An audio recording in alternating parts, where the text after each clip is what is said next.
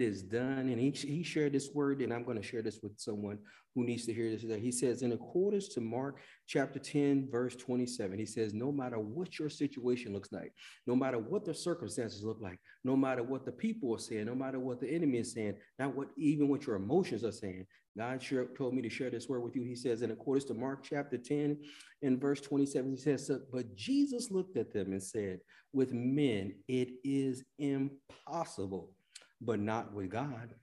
For with God, all things are possible. Turn to your neighbor and say, neighbor, with God, all things are possible. Turn to your other neighbor and say, neighbor, with God, all things are possible. Now point to yourself and say, hey, I want to let you know that with God, all things are possible.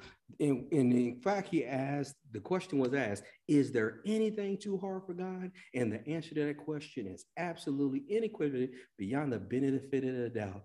No, there is nothing that's too hard for God.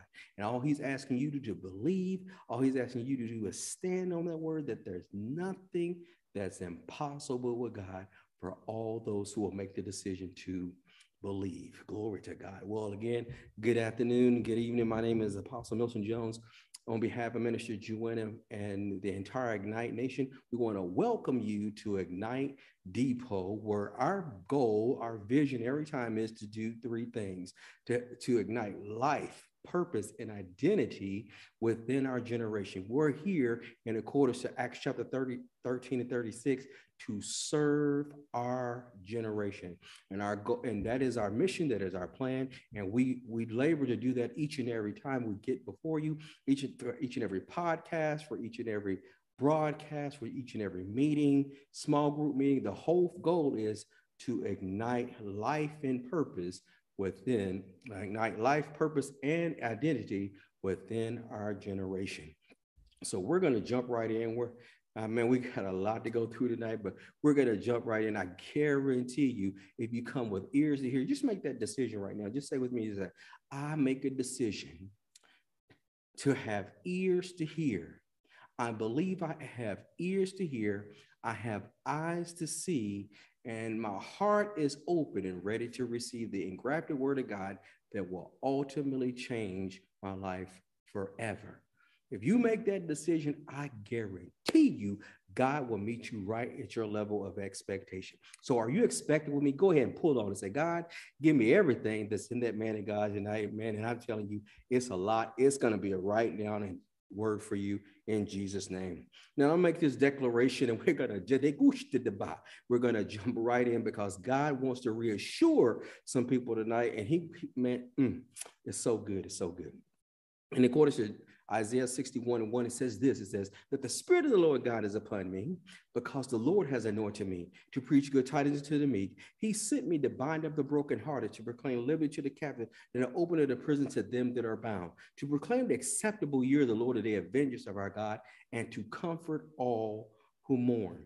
To give unto them the morning Zion, to give unto them beauty for ashes, the oil of joy for mourning, the garment of praise for the spirit of heaviness, that they might be called the trees of righteousness, the planting of the Lord, that he might be glorified. And they shall build the old waste cities, and they shall raise up the former desolations, and they shall repair the waste cities, the desolations of many generations. Now he's talking about all those who have the Spirit of the Lord upon them.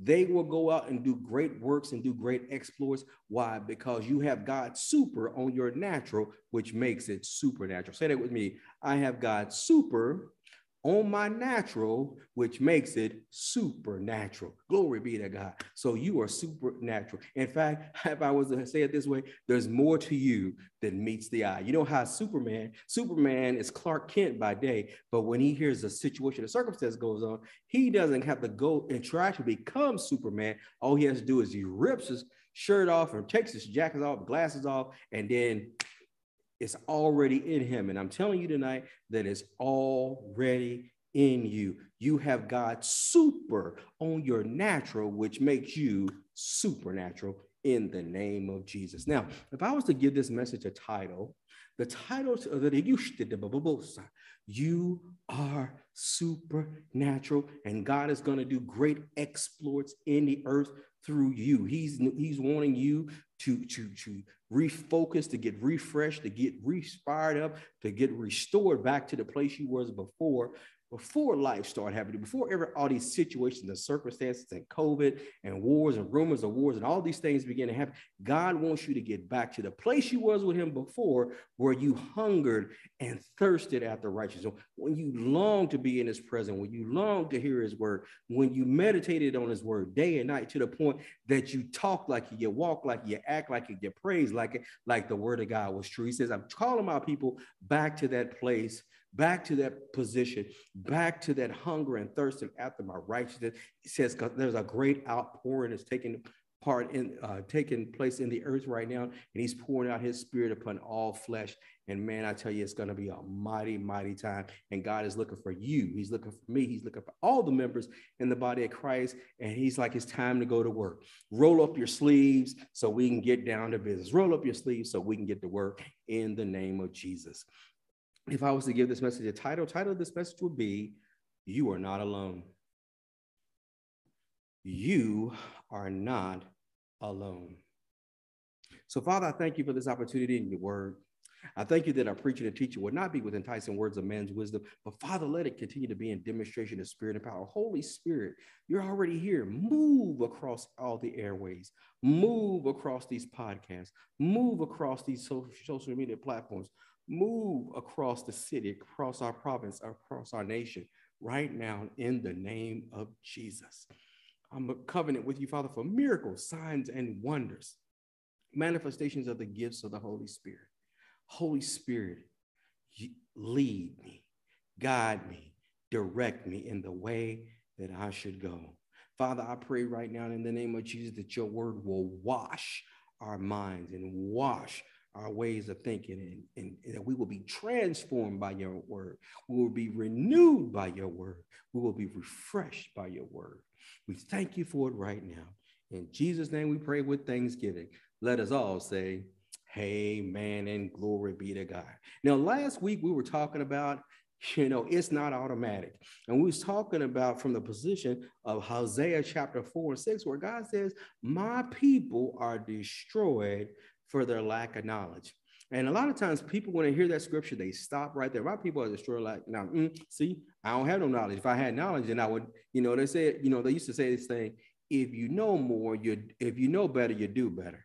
But God says this in Hosea chapter 4, he says, my people are being destroyed for their lack of knowledge. But he goes on, he says, because you have rejected the knowledge. Now you pause and you think about that. It's not saying that there was no knowledge that was available. What he's saying is, even though my knowledge is available to you, you are actively rejecting my knowledge. And you're saying, you know what? I don't need your knowledge. I'm going to stick with the things that I already know. Thank you, God, but I'm doing fine just by myself. And God says, my people are being destroyed for their lack of knowledge. And he says, because they have rejected my knowledge, he says, I also will reject you from being my priest. He's talking to the priest. He says, for me, he says, because you have forgotten my laws. You have forgotten the laws of your God, the laws, the statutes, God's way of doing things. He says, I also will forget you. He also goes on to say, and I believe it's in the book of Job, when he's talking about how his people actually were saying, we don't want the knowledge of God. We don't want the word of God. We're fine with what it is that we have right now. We're good. We, thank you very much, but I don't need your information. I have my own version of truth. Friends, let me help you. If you do not have the truth, then you are walking around in deception. It has to be said. I mean, there's no pretty way to say if somebody's walking around in deception without just coming out and saying it. My friend, you are walking around in deception. In fact, Jesus went so far to say this in John chapter 8, verse 31. He says this, John chapter 8, 31. I'm reading out of the New King James Version, and it reads as follows. It says, then Jesus, said to those Jews who believed him, he says, if you abide in my word, in my statutes, in my laws, he says, if you abide in my word, he says, you are my disciples. Now, the disciple is a disciplined one. A disciple is a student. A disciple is a follower. He says, if you continue or abide in my word, that word abide means live in, take up residence in. I mean, that becomes your way of life. If my word becomes your way of life, where you living with it, you're feasting on it, you're hungering and you're thirsting out, he says, then are you my followers. Then are you my students. And did y'all see that word in there? Disciple, you are my disciplined one. You are my disciplined one, that my word in your life is the final authority. He says, then are you my disciples, not just in your word, but you are my disciples indeed. And you shall know. That word know means intimately know the truth. And that truth shall make you free. Now, if God says my people are destroyed for their lack of knowledge because they are rejected in knowledge, and Jesus says, hey, if you continue in my word, then are you my disciples indeed, and you will know the truth, and that truth will make you free, then we need to find out, what is he talking about? What truth is he referring to? And we're going to help you find that out tonight. In the name of Jesus, God wants you to know the truth so that you are not swept away and deceived by a lie. And we're going to start out just in the situation, circumstances that we're dealing with today. I mean, you know, you've had COVID going on. You've had inflation going on. In some places, they've had shortages. You've seen people, you know, losing their job, losing their home, losing their families. You got wars over in Ukraine, and Russia's coming against them, and threats all over the world. And people are like, man, where is God in all this? What in the world is going on? Well, see, the thing about it is long before any of this thing came about, Jesus already foretold that there was going to be troubling times. Turn with me, if you will, over to Matthew chapter 24. Glory be to God. And I'm going to be reading out of the Amplified Version. Matthew chapter 24. Glory to God. God wants me to remind you, even in the midst of troubling times, you are not alone. He says this in Matthew 24, verse 3 says this, while he, talk about Jesus, was seated on Mount Olive with the disciples. Who are the disciples? The followers, the students, the disciplined ones. They came to him privately and said, tell us, when will this take place? And what will be the sign or the indicators of your coming and the end, the completion, the consummation of this age of grace? Tell us, we want to know, one, when are these temples going to be falling down? What's the indicator of your coming? And what's going to be indicators of the end of this age? So Jesus is actually, in the first, they're asked him three questions. So you can't say, hey, I only want to know part of it. He answered three questions between Matthew 24 and Matthew 25. I encourage you to go back and read it. And this is what Jesus said. This is what Jesus said as responded to their question. Jesus said this, verse 4, and Jesus answered them, he said this, be careful that no one misleads you, deceiving you and leading you into error. So God said, and my people are destroyed for their lack of knowledge. They, not because knowledge wasn't available for them, but they're rejecting the knowledge that I made available to them. But Jesus said, but if you continue in my word, then you will know the truth, and the truth will make you free. And the first indicator of the completion of this age, or the consummation of this age, or the closing of this age, is deception. Deception is going to be running rapid. Jesus said this, he says, see that no, be careful, be mindful that no one misleads you or deceiving you and leading you into error.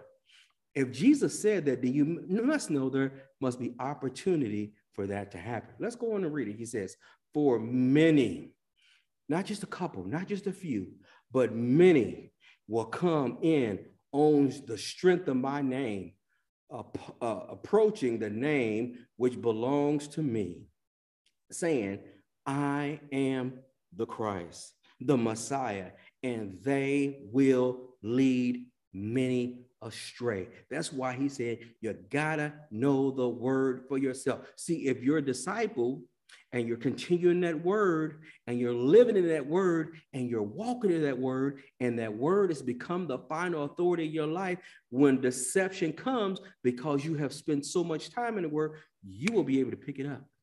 But if you don't study to show yourself approved, according to 2 Timothy chapter 2, verse 15, if you don't study to show yourself approved, a workman that needs not be ashamed, rightly dividing the word of truth. If you don't study for yourself, somebody can come in, sounds good, looks good, sounds like something you heard before, but take the word out of context. And what will it cause you to do?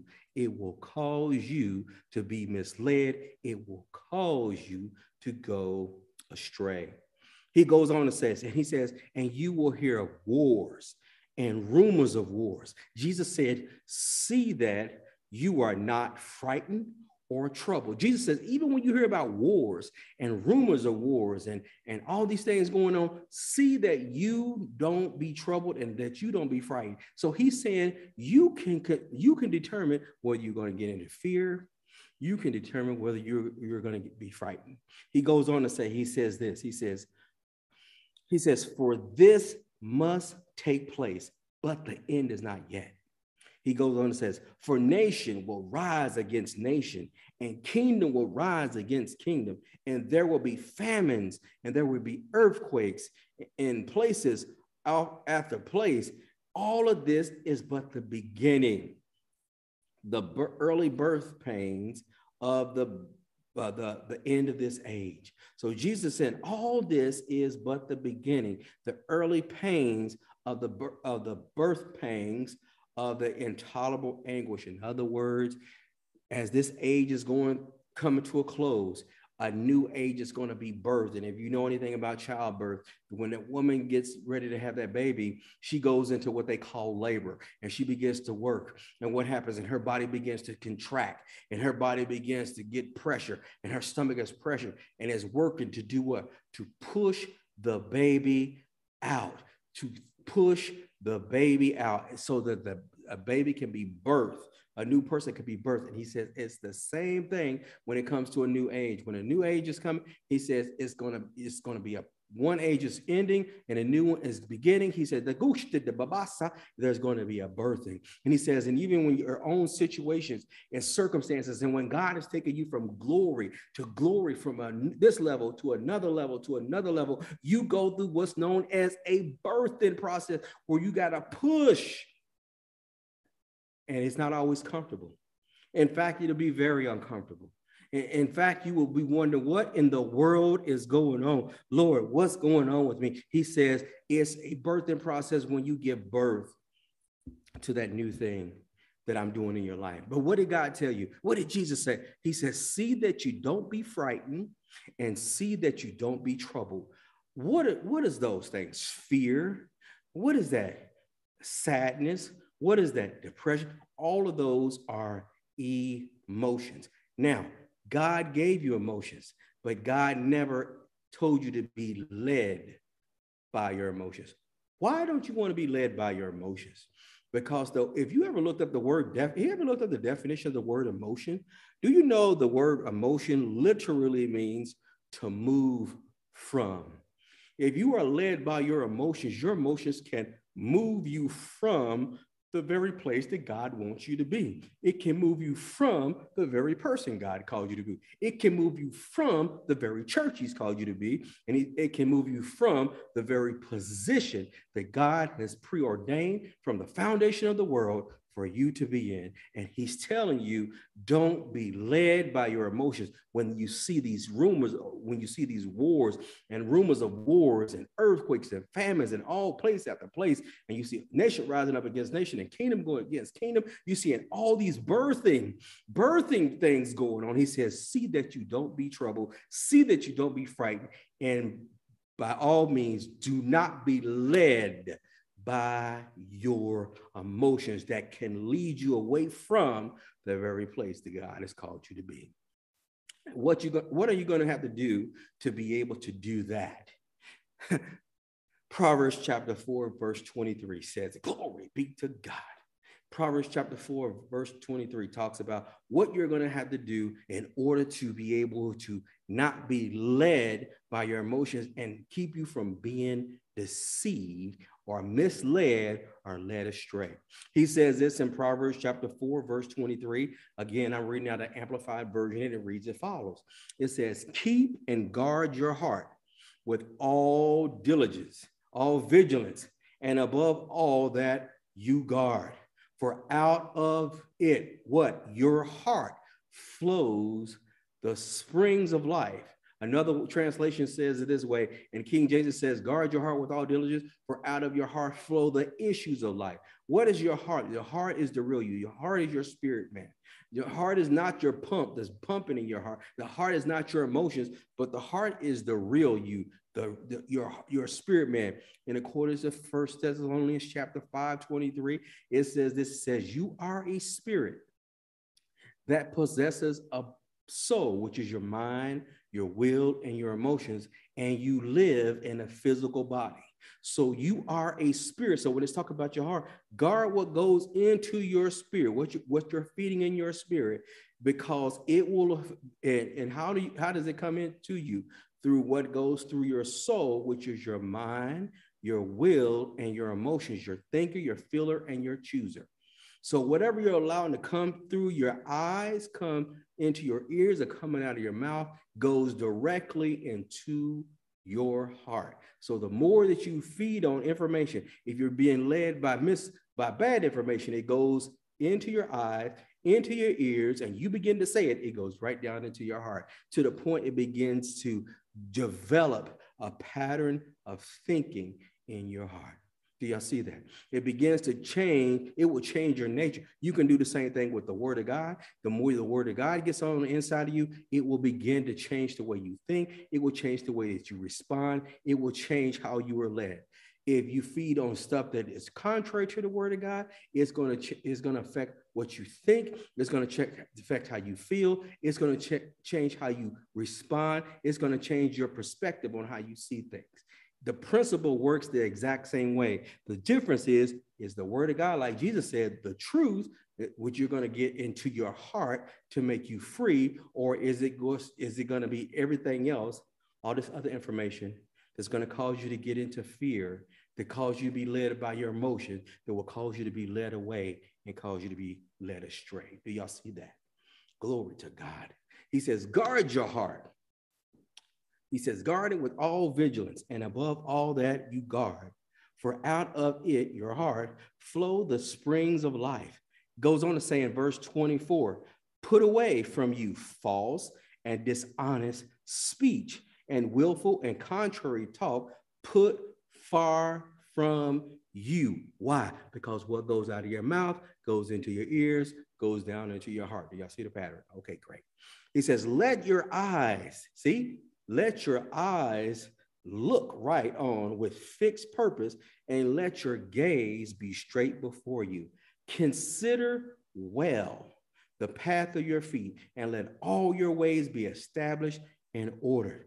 Turn not aside to the right hand or to the left. Remove your feet from evil. So he's telling you, you got to guard what goes through your eyes.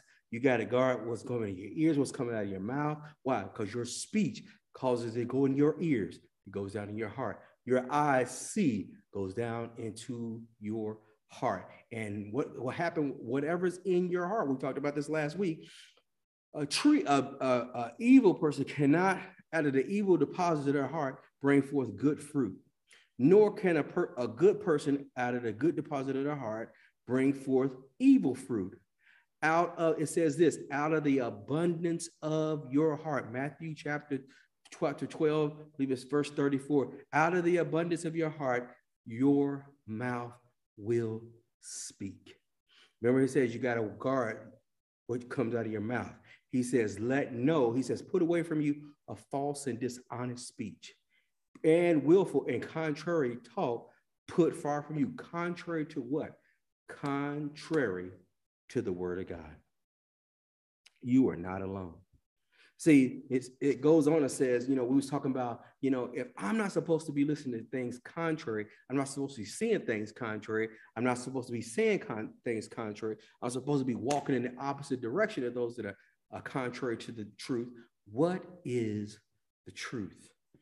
That truth that Jesus is talking about in John chapter 8:31 and 32, he says that truth, if you continue in my word, and you will know the truth. You are my disciple indeed, and you will know the truth, and that truth will make you free. What is the truth? John chapter 17, verse 17 answers that question. Jesus said it, but we're going to let every word be established by two or more witnesses. What is truth?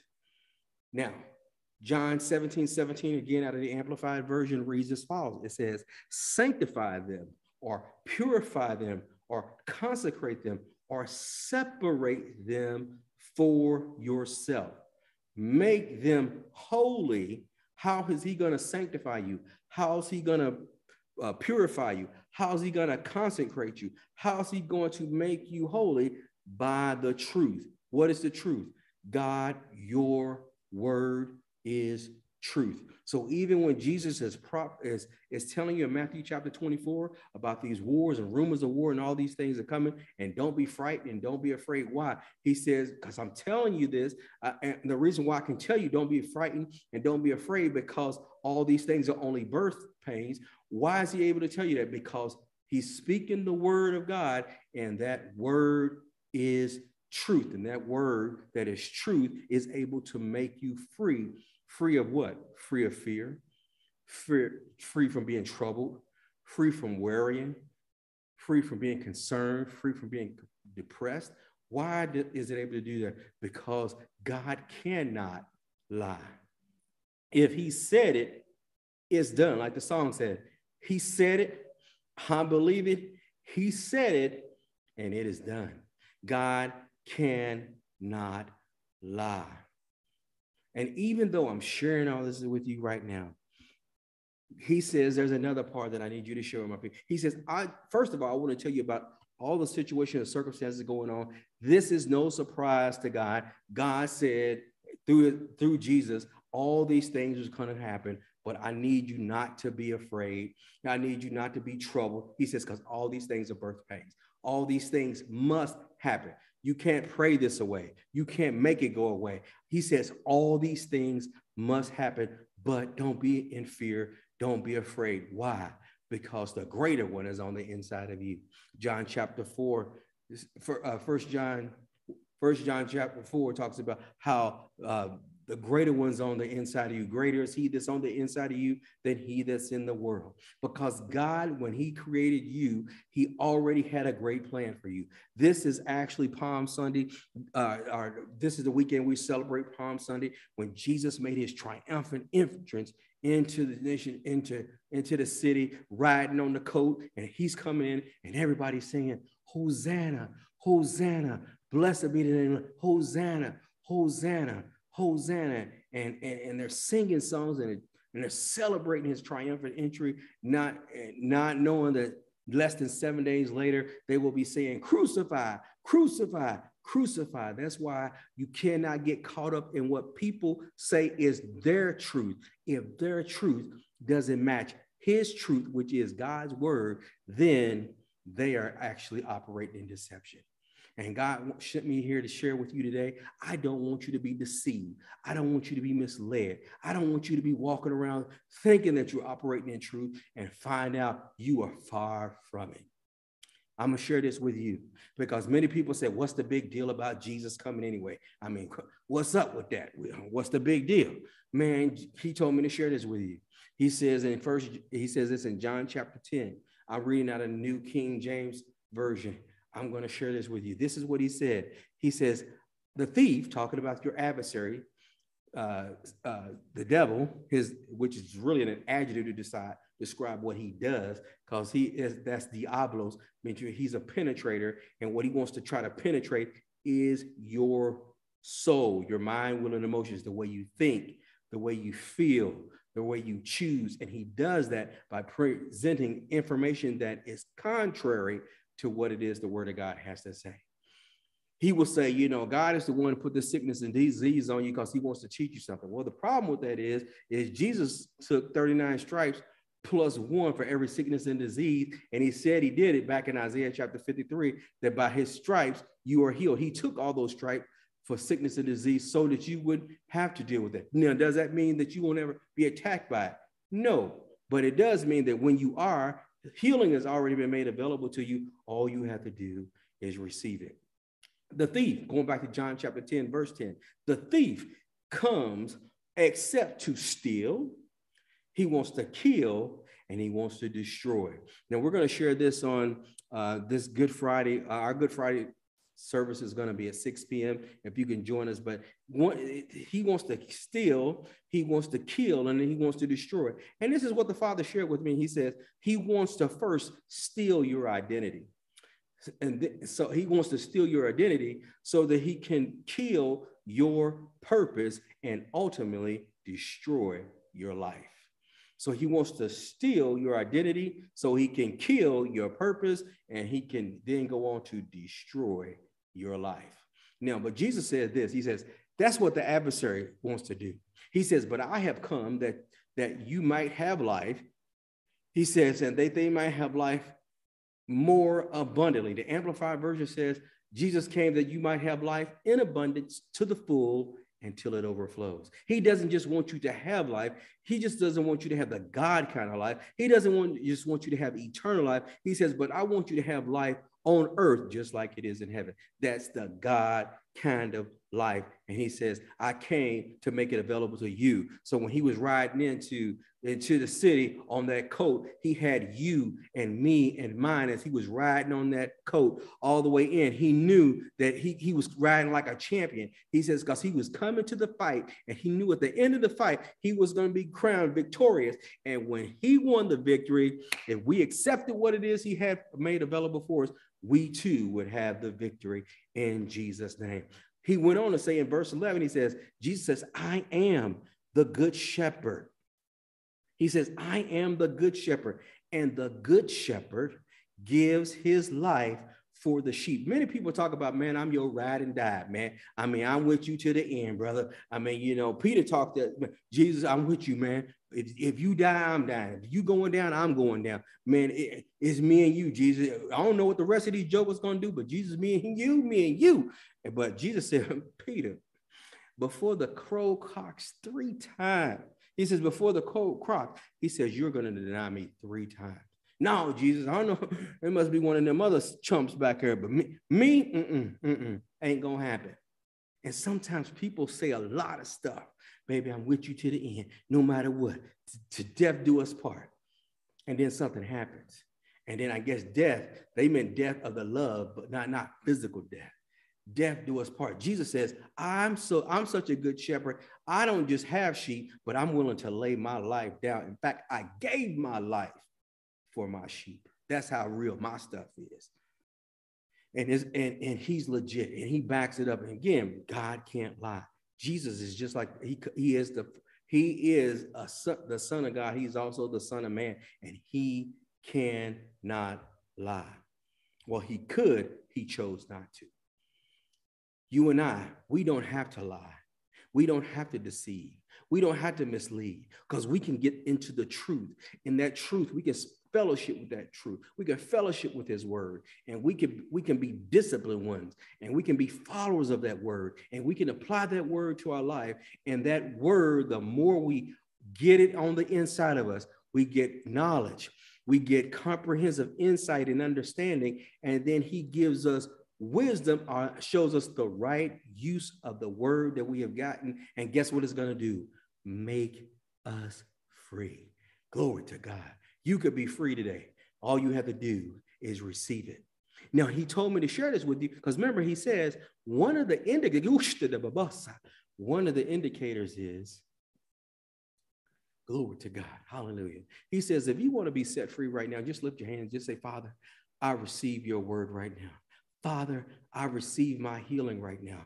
Father, I receive my deliverance right now. Father, I receive my restoration right now. I believe Jesus Christ died on the cross just for me. He's the good shepherd. He gave his life for the sheep. And I believe on Jesus right now.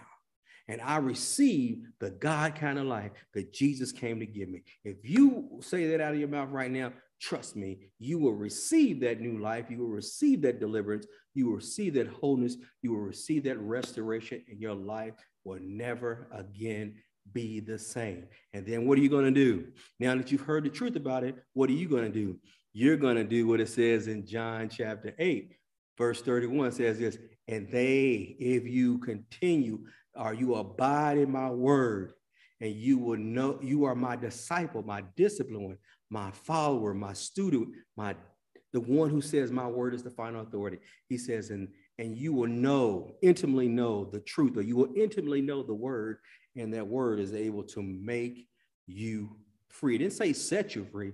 It says the word will make you free. Now, why is that important? Why are you spending all this time talking about the importance of what it is the word of God has to say?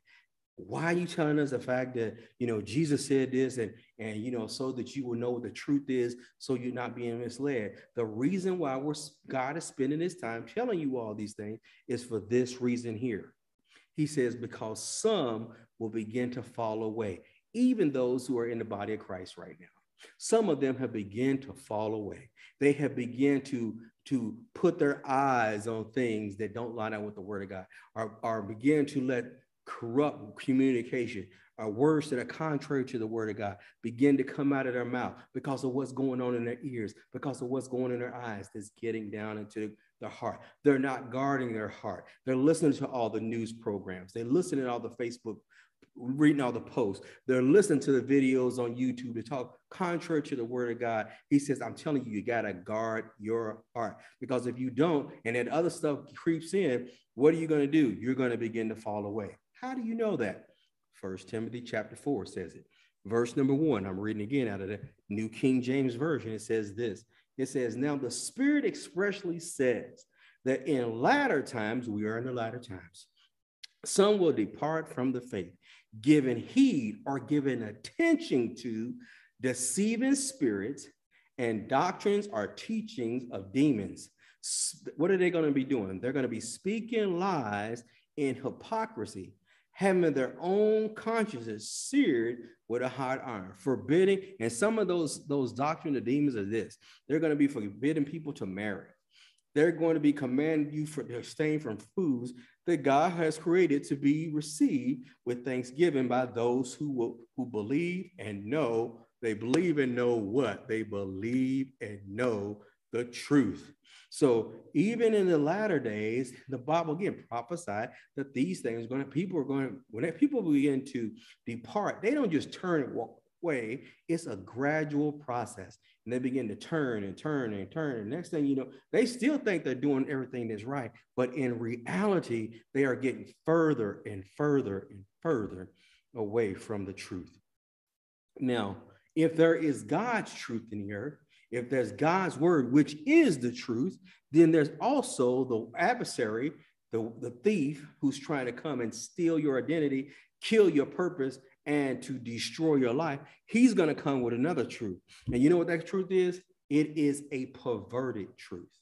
It's a perverted truth. What does the perverted truth look like? Turn with me over to Isaiah chapter 5 in verse 20. God is telling you all this because so he wants you to let you know you are not alone in this. You are not alone in this. In Isaiah chapter 5, verse 20, it says this, it says, woe to those who call evil good and call good evil. All you got to do is turn the news on, turn the TV on, and you see this left, right, and center. So the perverted truth, and I'm going to tell you why it's called perverted. Woe to those who call evil good and good evil, who put darkness for light and light for darkness. In other words, they're changing the definition. At one point in time, it was defined from the light's position, or according to the word of God, this was considered to be truth, and whatever is opposite of that truth is darkness. Now they're saying, no, what's darkness is now the light, and what's the light is now darkness. It's like, man, what's that called? Perverted. It's a perverted truth. Who put bitter for sweet and sweet for bitter? Woe to those who are wise in their own eyes. These are the ones who are saying, I got my own truth. You got your truth. There is no absolute truth. There is an absolute truth, and the absolute truth is the word of God. It says this, it says, woe to those, hallelujah, glory to God, to those who are wise in their own eyes and are prudent in their own sight. Woe to men mighty at drinking wine. Woe to men violent for mixing intoxicating drink, who justify the wicked for a bribe and take away justice for the righteous man. Therefore, as the fire devours the stubbles and the flame consumes the chaff, so their root will be as rottenness, and their blossom will ascend like dust, because they have rejected the laws or the teachings or the instructions of the Lord of hosts, and despise the word of the Holy One of Israel. Does it sound like everything we've been saying from the very beginning? People are being destroyed because of their lack of knowledge, not because knowledge was not available to them, but because they have made a decision in their hearts. I don't want it. They're rejecting it. I don't want it. It doesn't go along with my political views. It doesn't go along with my social views. It doesn't go along with what it is I want to do. It doesn't go along with the career I want. I'm like Sprite, baby, you know, Sprite, you know, obey your thirst, or Burger King has a slogan, you know, your way right away. In other words, how, you know, or they have this, you've had this thing, YOLO, you only live once. It's like, man, your life's not your own. Your life's been paid for. In fact, you've been bought with a price. In fact, Jesus, remember, he said, the good shepherd has laid down his life for the sheep. He's already laid down his life for the sheep. And as he was coming in on Palm Sunday, as he's coming in on that coat, he's coming in knowing that the end result of all that thing is going to be is you're going to have a right to the God kind of life, your life in earth, just like it is in heaven. Now, you ask the question, why is it called perverted truth? What does the word perversion mean? I was reading this week, and I was studying it. And what does the word, when you say something is perverted, what does that mean? And according to Webster 1828, this is what the word perversion means. It is the act of perverting. Watch this, a turning from truth or propriety, a diverting from the true intent or object, to change to something worse. So perversion means I'm going to turn from truth. I'm going to divert from the true intent or object. I'm going to change it to something that is worse. That is exactly what happened in the Garden of Eden. When God had given Adam and Eve, and he communicated to Eve, you should not eat of the tree of all the other trees of knowledge, of these trees you may freely eat. But of this tree that's in the center, the tree of the knowledge of good and evil, you shall not eat of it. For in the day that you eat of it, you shall surely die. The adversary came in the form of a serpent, and he said to Eve, you shall not truly die. What did he do? He presented her with perverted truth. It's the same thing that's going on today. Man, I think it's okay for two men to be together. I believe that two women can be together. I don't see any problem with it. The issue with that is just because you change the purpose of a thing, it doesn't change the nature of a thing. The whole issue, if that's what you decide to do, that's between you and God. But this is the thing about it is, you cannot produce anything from that relationship except two people being with two people. If a man transitions and becomes a transgender woman, biologically, all the workings on the inside are still that of a man. It has not, it's not even hate. It's physically true. That man who had a surgery to become a woman still can't have a baby. Why? He doesn't have a uterus. He doesn't produce ovaries. That's the whole situation. I mean, you know, if that's the scientific side of it. But the adversary will present it as truth. Other people will try to present that as truth, but you cannot, even if you try to change the purpose of a thing, you can't change the nature of that thing. The nature doesn't change regardless. It's just kind of like if you dress up a pig and you wash the pig up and put him in fine clothes, guess what's going to happen? When that pig sees some mud, you know what that pig's going to do? It's going to run and dive back in that mud. Even though you change the purpose of why you cleaned that pig up, you did not change the nature. That's the whole thing about the whole, you know, male to male and female to female, and we want to get married. I'm wife and wife and husband and husband. It is not even, it's, a person can choose to do that, but according to the truth, it even though you try to change the nature, try to change the purpose of a thing, you have not changed the nature of a thing. It's still the same. No different than a woman. A woman decides she wants to become a man. She goes through the process. She starts taking all those testosterone. She might have the features of a man, but guess what? Internally, she has all the workings of a female. Even though she might be calling herself John, on the inside, her workings are still like Jane. That's the whole situation. That's not even hate. That's the truth. It's the truth. Even if you take, it's the truth. You can't. And that's why they say, that's why things are being called perverted truth. When we're talking about perverted truth, when you're saying bad is good and now good is bad, you're perverting or you're turning away from the true intent and you're changing to something that is worse. So what's the big deal about that? Why are you spending all this time talking about that? Because there's no condemnation. There's no condemnation. There's no condemnation in anything that's being said. Why? We don't condemn people because God doesn't condemn people. We love people, but we will always tell you the truth according to the word of God. Why? Because the truth makes people free. It makes people free. And we want to see people get free. No matter what situation and circumstance you've been involved in. You might be involved in a relationship like that right now. You might be cheating on your wife right now. You might be cheating on your husband right now. You might be lying. You might be stealing. You might be killing. All kind of stuff. What is God's attitude about that? Why is he telling me to tell you you're not alone in all this? He says, because I'm telling you all the truth, because he wants you to be made free. And the reason why he's telling you the truth is, he says, because there's no condemnation.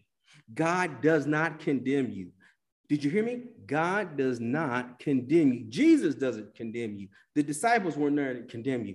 Pastors and leaders, apostles and prophets and evangelists and teachers, we're not here to condemn you, but we are here to tell you the truth, and that word may convict you or try to convince you, but there's no guilt trips here.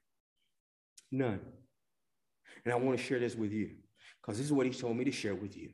He says this. He says, and according to Romans chapter 8:34, you said there's no condemnation. There's no condemnation. God doesn't condemn me. God doesn't condemn you. Look at my mouth. Read my lips.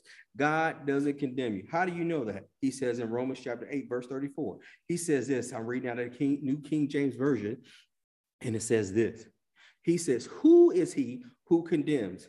It is Christ who died, and furthermore is also risen, who is even at the right hand of God, who also makes intercession. He prays for us. Then he asks this question, who shall separate us from the love of God? Or who shall separate us from the love of Christ? And who can separate you from the love of Christ? Whether you save or not saved, who can separate you from the love of Christ? Shall tribulation or distress or persecution or famine or nakedness or peril or sword? As it is written, for your sake we are killed all day long. We are accounted as sheep for the slaughter. Yet in all these things, glory to God, we are more than conquerors through him who loves us.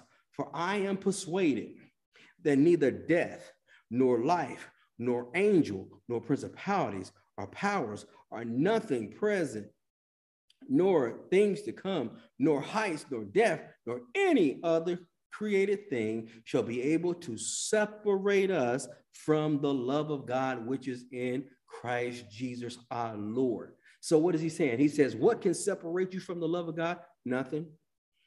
You say God loves everybody? God loves everybody. What about the thief? Loves them. What about the murderer? Loves them. What about somebody who's an adulterer? Loves them. How about somebody who's flipping their nose and giving God the middle finger? Loves them. What about the person caught in a fornication? Loves them. Can I give y'all this word? People make a big issue about same-sex marriage. And it is a sin. And I'm gonna, but you know what's also sin? Heterosexual marriage, oral sexes, all that is still. Why? Because according to the truth of his word, it falls under the same category, fornication, which is any type of sex outside of the biblical definition of marriage. It doesn't matter who you are.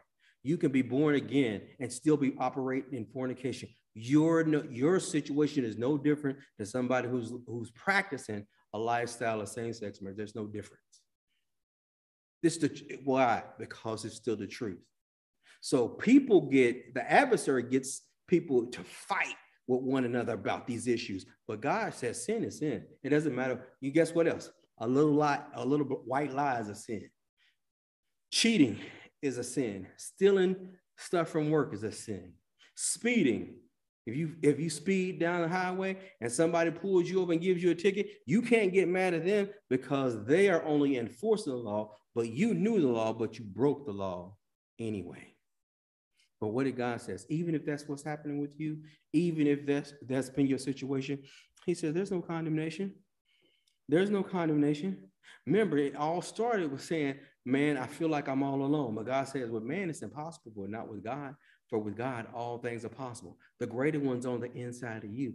Jesus has already made himself available to you. He already laid his life down for you. He came to give you life in abundance to the full, till it overflow. He told you all these things was going to be going on in the earth. He also told you, don't be afraid. He says, but what you need to do is make sure you know the truth. Why do you need to know the truth? So you're not being misled and you're not going to be deceived. He says, because one of the signs of the end times or the closing of this age, he says, in my return is people are going to be being deceived and misled right, left, and center. And he says, I'm telling you, I have already given you the truth of my word. And if you continue in it, it will make you free.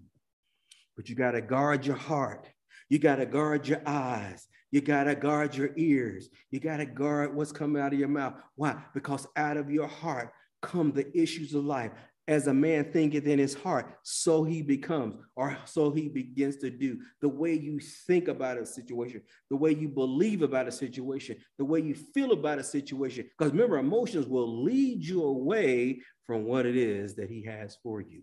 And I want to give you this and share this with you. He says, to let you know that you are not alone.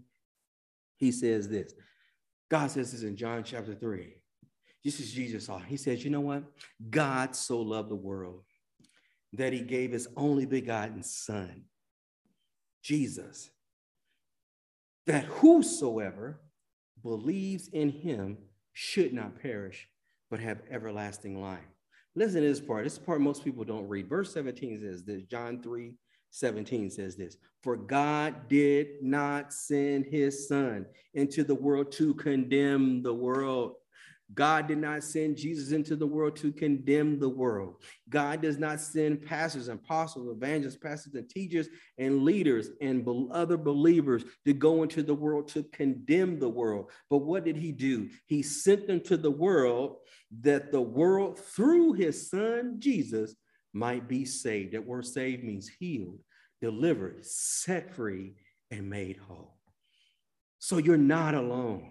He sent his word. He sent his son. His son laid down his life.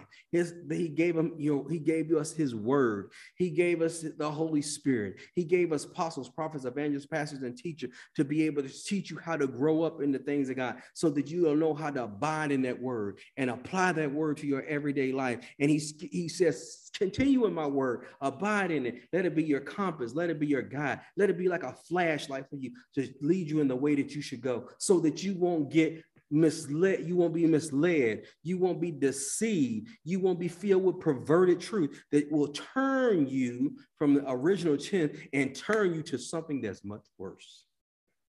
He says, I didn't send my son into the world to condemn the world. I sent my son into the world that the world through my son might be saved, healed, delivered, and set free. But he says, he who believes in my son is not condemned.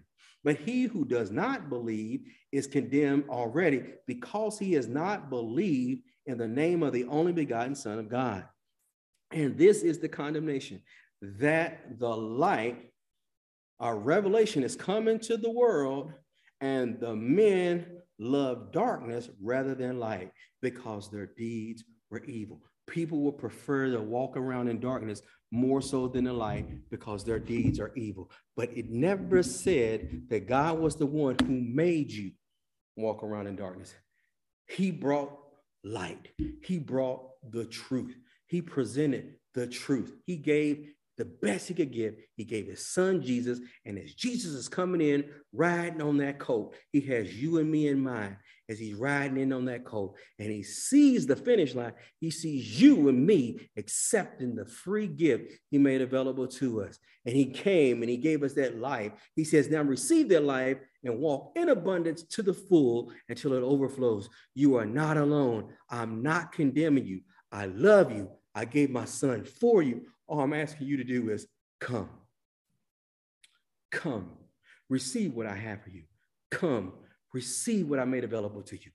Come, come, come. And the easiest way to do that is in accordance to Romans chapter 10, verses 8, 9, and 10, which reads as follows. It says, the word of God is near you.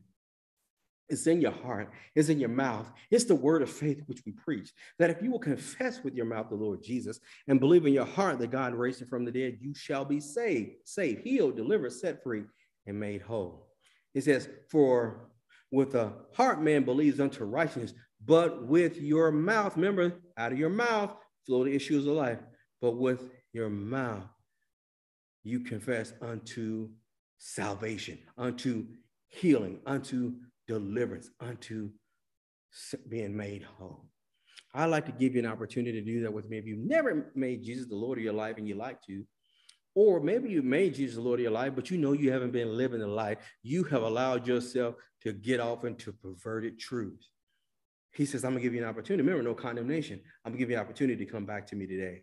He says, or, you know, you might have been living life, but, you know, I just want to have a fresh start. You want to hit the reset button. He said, you can do that today as well. And guess what? He says that if he goes to the bubbles, he says he's standing here like the prodigal son's father did when he seen him. He's standing here with open arms. And this is what he said. Come, you are not alone. Come, even though all these situations, circumstances coming on in your life. Come, even though all this stuff is going on all around you.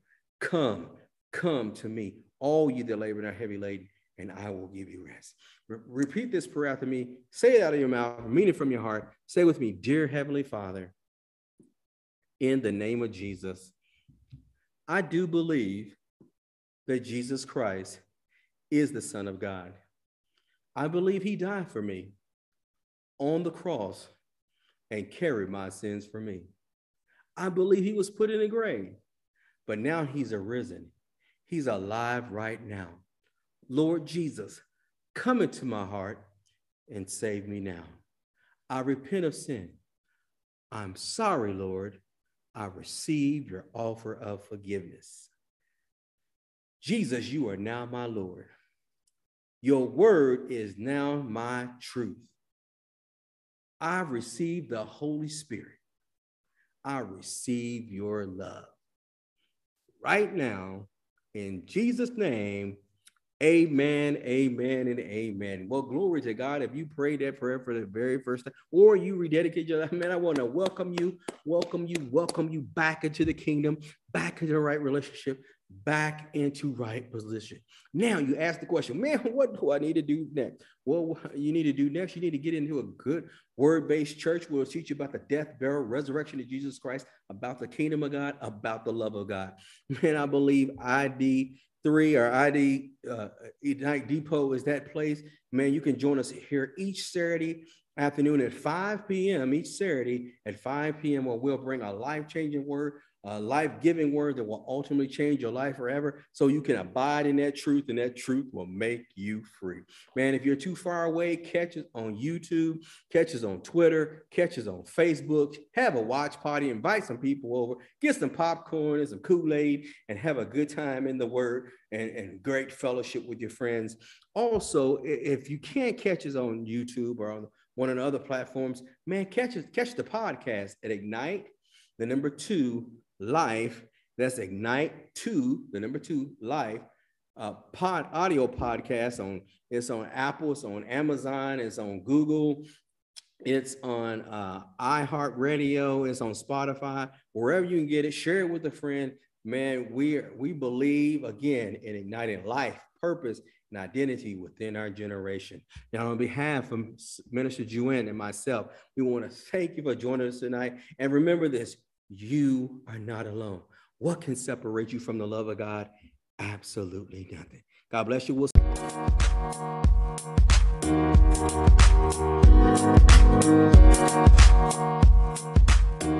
We'll